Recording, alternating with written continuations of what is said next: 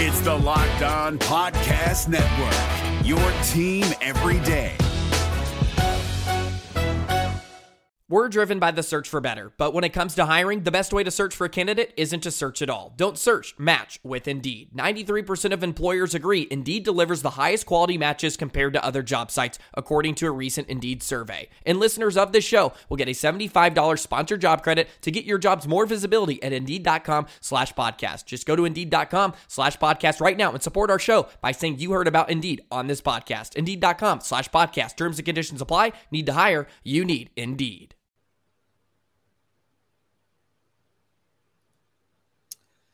There are some definite locks amongst the infielders on the Reds roster. The spots they'll play, though, that might not be as certain as you might think. We'll discuss who stays, who goes, and where they'll play on today's Locked on Reds. Hit it. You are Locked On Reds, your daily Cincinnati Reds podcast, part of the Locked On Podcast Network, your team every day. You are Locked On Reds with myself, Jeff Carr, and my co host, Stephen Offenbaker. We are lifelong Cincinnati Reds fans that have turned an addiction to this team into information for you. Locked On Reds is part of the Locked On Podcast Network, your team every day. Thanks as always for making us your first listen. We are free and available on all platforms. On today's episode, we started yesterday looking at some players that have staying power, some guys who played last season that will be here again next season. We kind of give you our confidence levels in each guy. We looked at the outfield. Now we're going to look at the infield and who is going to be here. Kind of like what Steve said, is easier than figuring out where they're going to be when they're here because uh, Nick Krall said some things that lead us to believe that Steve not necessarily intuitive as to where each guy is going to play next season. Well, and, and let's let's asterisk this thing with the fact that sometimes I wonder if Nick Krall even knows where he is when he's talking to the reporters. but but no, I think I think that Nick said more than he meant to when he gave this quote, but I think it was a, a, telling look into how the Reds front office is kind of viewing the lens of 2023. And you know what he said was he didn't say he what he what he didn't say was guys aren't going to be on this roster. What he right. did say was that guys don't have a position guaranteed. And I don't right. believe that that I don't think those two things mean the same thing. I think what he was telling us is there are going to be guys that are asked to play different spots. Or in the case of uh, the conversation we had about Nick Senzel in yesterday's episode, may be asked to play all of the positions and be the super utility that we have felt this team needs moving forward. So I really think that's what Nick was saying, and I'm not sure that he meant to say it publicly so soon. Well, and I, I, I always think that you know it's not not necessarily sarcasm, but even like thoughts and secrets that you're trying to keep from people f- have ways of like getting out into the public. And I think that this was just one of those things. And I think it's two there's two players in particular that I'm thinking of with this. For one player, I think both you and I agree it's a good thing. For another player, it's going to be interesting. But let's start with a good thing because we're going to start with Tyler Stephenson. We're going to start with a guy who it's 100%. He's going to be on the roster next year. He's going to be back healthy. He's going to be ready to play.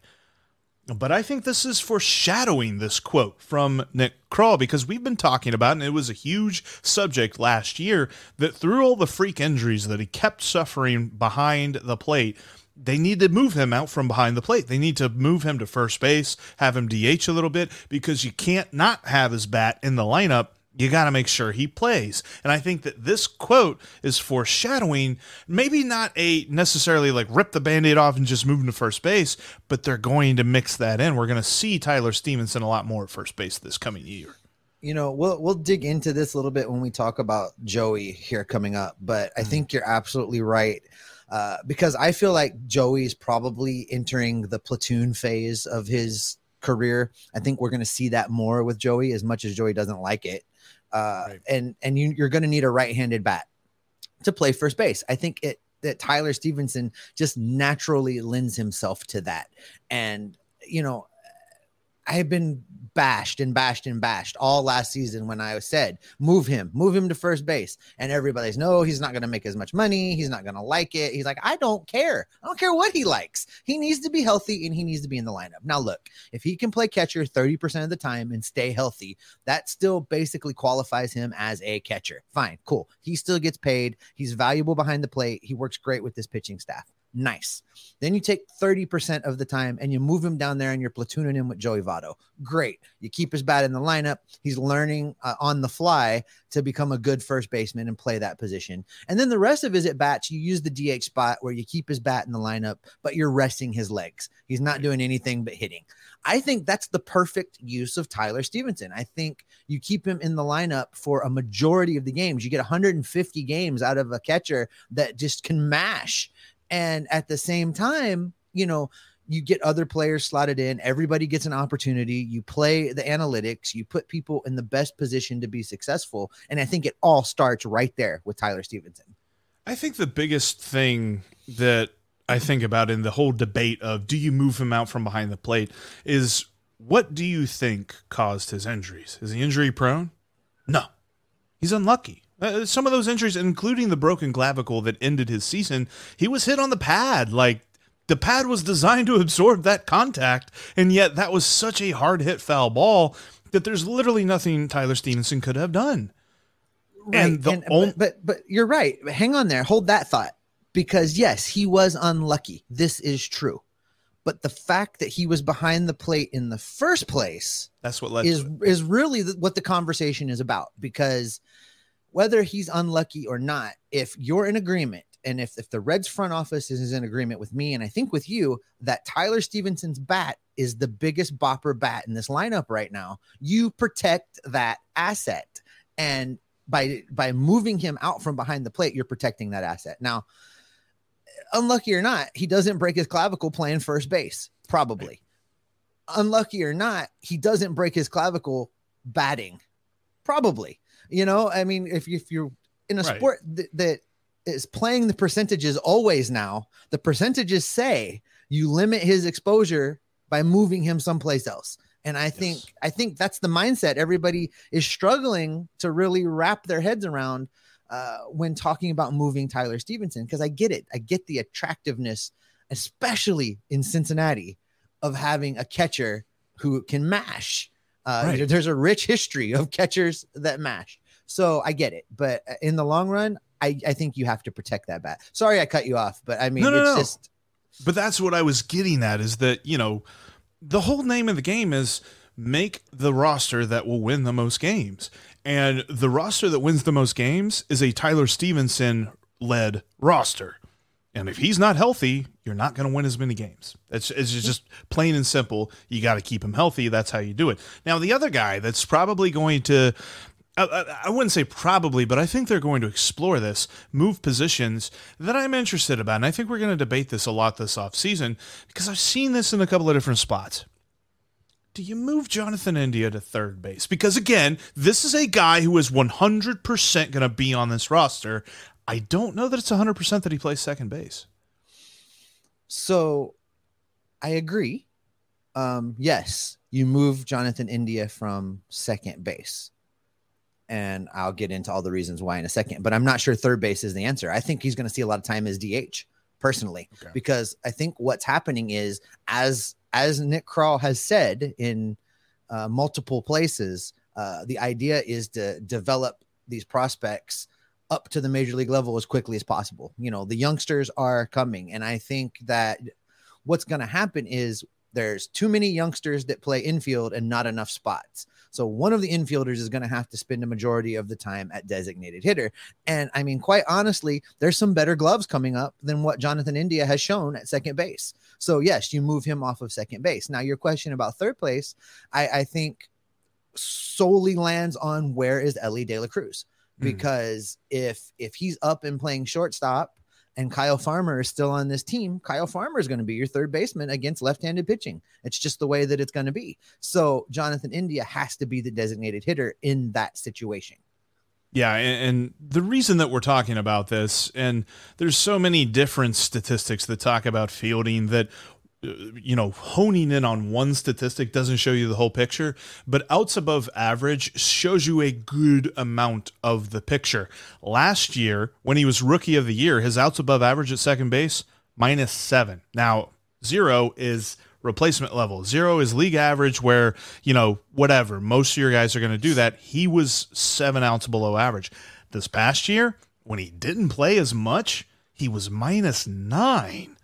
He played less games and somehow was a worse fielder than he was in a year he played more games. Something about I, I don't know if it's, you know, reaction time, his range, whatever it is, when you hone in on Jonathan India, the fielder, it just doesn't work at second base. And and let's remember that he played a majority of this season with one kind of busted wheel or another, whether it That's was true. the hamstring or the the calf injury or the shin injury from that um that hit by a pitch in the Field of Dreams game. He Right. he was playing on a bum leg for a majority of the season. And part of that was that the Reds roster was just such a mess that they they didn't have really very many other viable options. And the other piece of that is is, you know, Jonathan India is a gamer.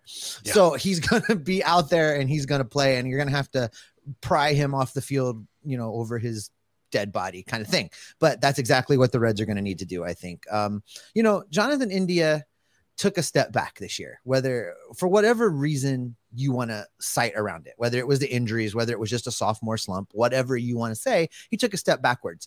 And in 2023, he's going to have to really deliver in a third his third season to to earn a spot full time. But I I really do think that the way the the cards are kind of shaping out, his best bet is to play a lot of time at DH, you know, slot him in in strategic ways in the field and kind of see what happens. I bet I bet you with him at playing a majority of time at DH, he has a much healthier year and he's much more productive because he's most of his injuries come from his just all out hustle, you know.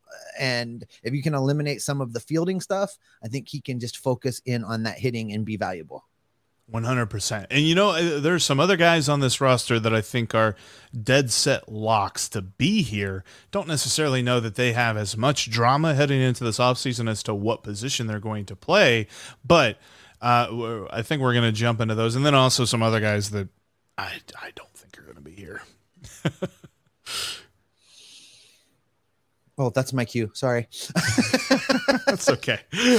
we're gonna coming up after the break we're gonna talk about uh, a couple more guys that are locks. We're gonna talk about some guys that are on the bubble. And as jeff mentioned we're gonna talk about the guys that we're ready to get a one-way bus ticket out of cincinnati. Uh, but before we talk about those guys we're gonna talk about BetOnline because BetOnline has some interesting statistics uh, about the uh, underdogs in the upcoming playoff series. Uh, the phillies at plus 165 the mariners at plus 195 the Guardians at plus 180, and the Padres at plus 198. These are some interesting statistics because I think that the Padres showed us a whole lot in their series against the Mets, and them at plus 198 is is interesting. Uh, the Guardians continue to be disrespected and uh, are not. Uh, not valued uh, as being able to win their series. I think they're a pretty good bet the Cincinnati West Mariners are at plus 195. And, you know, I know a lot of Reds fans are pulling for these guys because,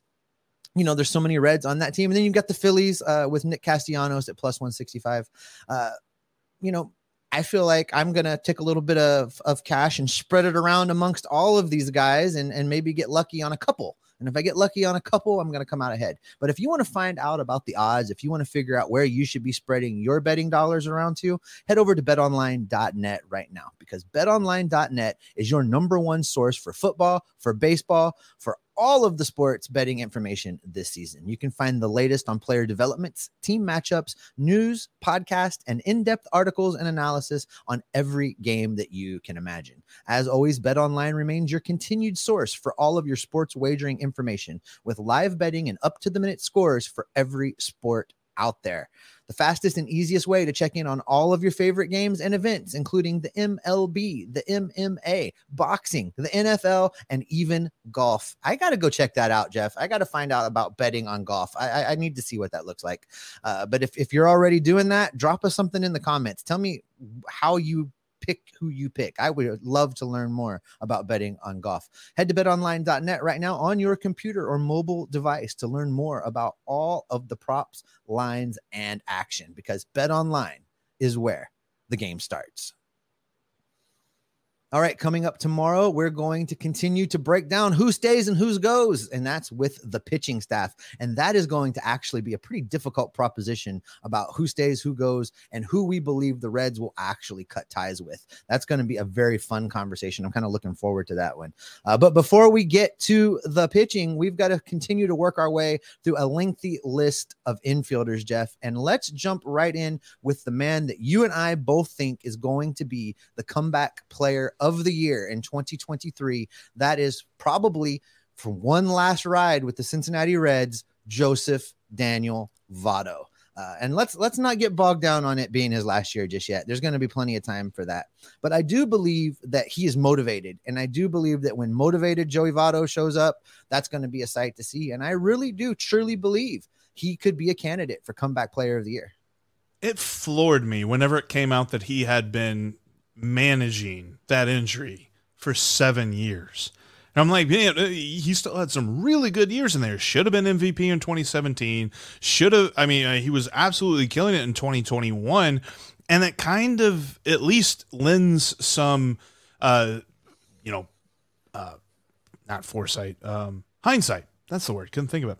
Hindsight as to why 2018 through 2020 was such a struggle because I'm sure he was trying to work around that injury while also working with just the decline phase of his years in baseball. And so then he was able to find a new way in 2021 and it probably just aggravated that injury even more. So, what does a fully healthy Joey Votto, albeit at 39 years old, look like next year? I think he's got a real shot to be comeback player of the year because he's going to be able to find his stroke a lot quicker. That was something that has always been a thing with Joey, right? He has a slow start to the year, but then he just takes off. I think that he is going to absolutely set the world on fire next year. Now, that is all being said that it's going to be within a certain role. So we both agree that Joey Votto playing every day is probably not what's best for the Reds, probably not what's best for Joey Votto.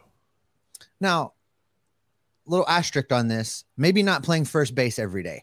I right, think right, how you handle joey depends on how you handle tyler Stephenson.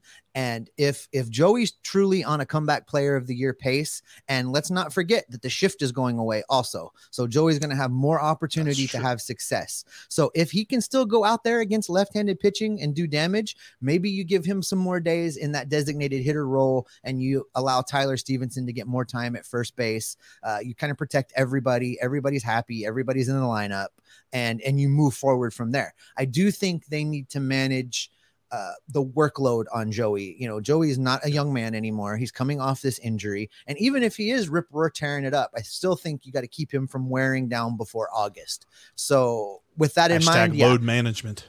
load management. Exactly. So, for me, I think that uh, there's still a potential for Joey to play against left handed pitching. It depends on what his numbers look like, but it doesn't necessarily have to all come with him at first base.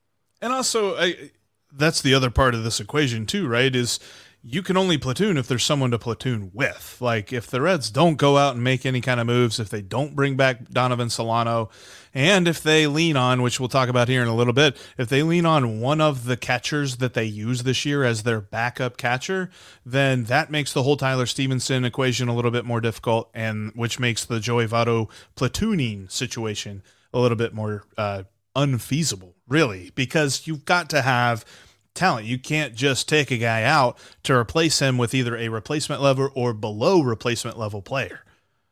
Oh, absolutely. And you know, Jeff, we're gonna fast run out of time in this episode on the infielder. So let's just let's knock a couple names off this list so that people we know are gonna be back. Spencer Steer, he's gonna be back. Back. He's gonna be on the active roster. Not sure where he's gonna play. He could be another guy that scoots around, but he's definitely gonna be part of this team in 2023. Yep, he's going to be back. Um, I think outside of a trade that we just don't see coming, Kyle Farmer is going to be back. Uh, he's probably going to be that, you know, the veteran presence. I mean, the obvious locker room leader of this team. Uh, whether he plays shortstop or third base is kind of an interesting question, but I think that the Reds are happy with his production and at his projected arbitration salary of 5.6 mil. That's exactly what I was going to ask you. Do you think the, you know, what is it, 5.9 million, his projected? Uh, yeah, maybe 5.9. I- 5.9, sometimes somewhere in that neighborhood. Yeah. So let's just call it $6 million, basically. Yeah. Uh, you know, at $6 million, do they, do they pick him up or do they, do they gamble again, which they've done this in the past with him? Do they gamble with non-tender and then go out and seek a deal with him for less money? What, what uh, what's your prediction there? I, I think they're just going to sign him because of all of the the fan favoriteness that surrounds him, thanks to Barry, and give him an extension and put a C on his chest and and all those things. No, don't put a C on his chest. But I think that this just goes with what we have always said is that the Reds value him far more than any other team values him. If they non-tender him, there is a chance they could bring him back on a lower deal, but I think the Reds are so worried that that won't happen that they will sign him. He will be the 6 million dollar man. All right, let's hit this. Uh, let's hit this catcher situation. So, uh, catchers on the active roster: uh, Aramis Garcia, Austin Romine, Chuckie Robinson. Obviously, Tyler Stephenson. We already said is going to be here. I'm going Right. to say right now, Chuckie Robinson goes back to the minor leagues. He's now because of the time that he got this year, actually a valuable guy to keep around in AAA when you have mm-hmm. an injury. If you need a guy to come up and and catch a couple games, Chuckie is now very valuable. I think Austin Romine hits the road, Jeff. I think that he's Yeah. going to go sign a deal someplace else. I don't think the Reds are going to pay to keep him around, especially when they could just pick up uh, Aramis Garcia and eight hundred thousand dollar arbitration value, uh, have him around as the backup catcher. Uh, for at least another season, while you hopefully are waiting for one of Matt Nelson or Daniel Vellojin to join the active roster. I do think that's the most likely situation here. I would love to say that the Reds are going to go out and bring back Tucker Barnhart, but that all depends on the number for Tucker Barnhart, and I don't think the Reds are going to give him the number that he's looking for.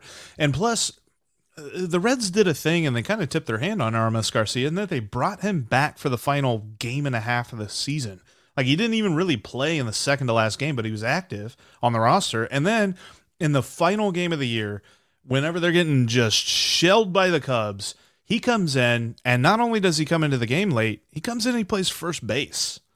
Like, I think that we're talking about an Aramis Garcia that is going to be on this roster and not just simply asked to play catcher, although I don't know what sort of value he brings as a backup first baseman. But overall, I think that the Reds tip their hand. They're going to bring him back. Yeah, I, I agree with that. All right, Jeff, we've kind of uh, drifted through all of the guys that we are for sure on. And we're Yep. now in the territory of guys that are on the bubble, and we're heading towards the conversation that's going to be difficult of people that we are going to let go. So, uh, where do you want to uh, progress to from here? Let's start with a guy that I think I, I I got a feeling at least okay I know what the Reds should do with Mike Moustakas. We're going to talk about what they're probably going to do uh, coming up with uh, him, and also I would love to talk about Alejo Lopez as well. That's coming up right after this. Before we do that, though, I want to let you know that you can follow us on Twitter. In between episodes, we love to talk baseball on Twitter and talk some other things. We're Bengals fans as well. Steve likes them Buckeyes, and I like the Bearcats, but all that great stuff in Star Wars abound.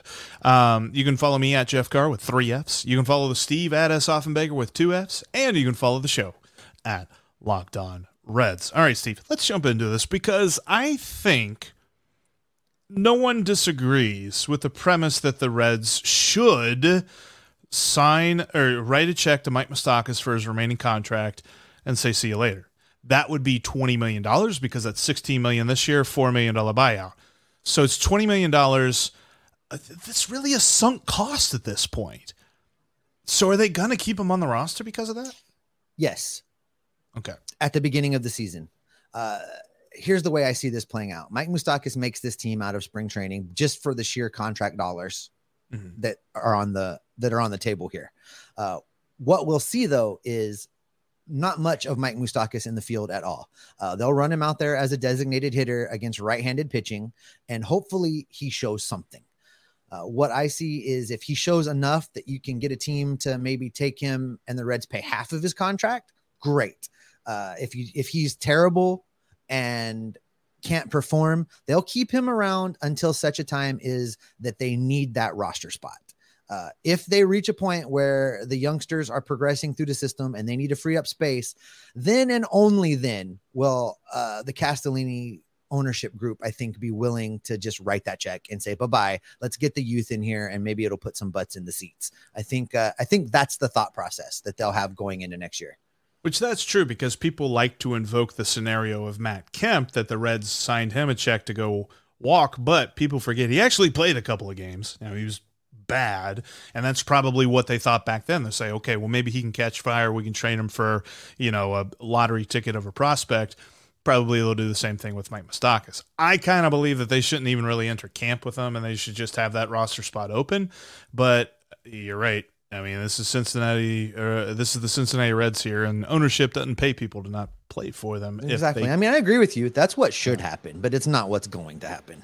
And it sucks because whenever he was signed, we thought, man, Moose, yes, this is going to be awesome. And ever since he has signed, he's just not been awesome. So let's talk about real fast as well. A guy who I think showed flashes of awesomeness, albeit in a certain way a guy who we're not sure is going to be on this roster, but has an argument to be on the roster, unlike Mike Moustakas, and that's Alejo Lopez. Oh, you know I'm a fan of Alejo Lopez. Listen, yeah. I think he showed uh, more than enough to be part of this team heading into 2023. Now, some of his value is in that he plays multiple positions. And if Nick Senzel is in fact the super utility, I think that is bad news for Alejo Lopez. Uh, what I do like about Alejo Lopez is that he is a true switch hitter. Uh, there's not much drop off in his numbers, right side versus left sided. He he makes contact from both sides of the plate. That is valuable to have on the bench mm. because you can go up there and get a slap hit, get him on, get him over, get him in. Uh, I, I like having him around. So, uh, with that being said, uh, I think he makes this team. Um, you know, his playing time may be impacted by what they do with other guys, but I think at this point he showed enough value that that he's going to stick with the big league roster right out of the gate, uh, opening day 2023. I definitely think that there's four infielders that get playing time over him. So yeah, he's he's not going to play a ton, but I think you're right. Now I think there's there's a caveat to that though. The reason that he makes the roster is if Matt Reynolds doesn't. Because if Matt Reynolds makes the roster, Alejo Lopez isn't making this roster. They're both the same player. Uh, Matt Reynolds has a little bit more power. Alejo Lopez has a little bit more contact. Um, but ultimately, we're talking about the same guy here because they're both fine utility players. In fact, I might kind of like Alejo Lopez bat a little bit more. I feel like Matt Reynolds was, you know, at least to the plate, he disappeared for long periods of time during the season. Um, so, but I think that that will be the Reds telling us, like, whenever they go to make moves, whenever we're talking about 40 man roster time, which of course we're going to have some episodes where we talk about this specifically as far as guys who are being non tendered so that that uh, uh, prospects who need to be protected from the Rule Five draft can be added to the 40 man roster. If at that point the Reds get get rid of Matt Reynolds, they're keeping Alejo Lopez, but vice versa means Alejo Lopez isn't on the big league roster. So Matt Reynolds' contract is interesting. If I've got this right, Jeff, he's still under team control, but he's out of options. Is that correct? Because we picked him up when he was released by the New York Mets because they couldn't send him down. Is is right. that a correct read on his contract situation?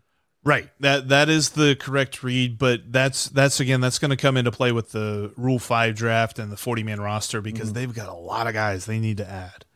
So, one of the things with Matt Reynolds is, you know, whether or not we believe that Jose Barrero and his experiment is over as well because that's another spot. And I I'm I'm going to say that I think we've seen enough of Jose Barrero to know that he is not the guy we thought he was. Right. And whether that's just because of the injuries or because of the Reds bringing him up a little too soon during that wonky COVID season, whatever we think happened to Jose Barrero, the fact of the matter is he has now been given a pretty significant sample size of opportunity and he is not taking advantage of it. So with with the talent moving up, I think he's in trouble. And with and you know me being a former Jose Barrero truther, the argument to this is, well, was it fair? That's not the point here. We know what we've seen. Whether or not it's fair is not the issue. Of course, the Reds didn't treat him very fairly. They called him up at a time when he was struggling to see the ball at all in AAA, and they called him up to the major league level and said, "Sink or swim, kid."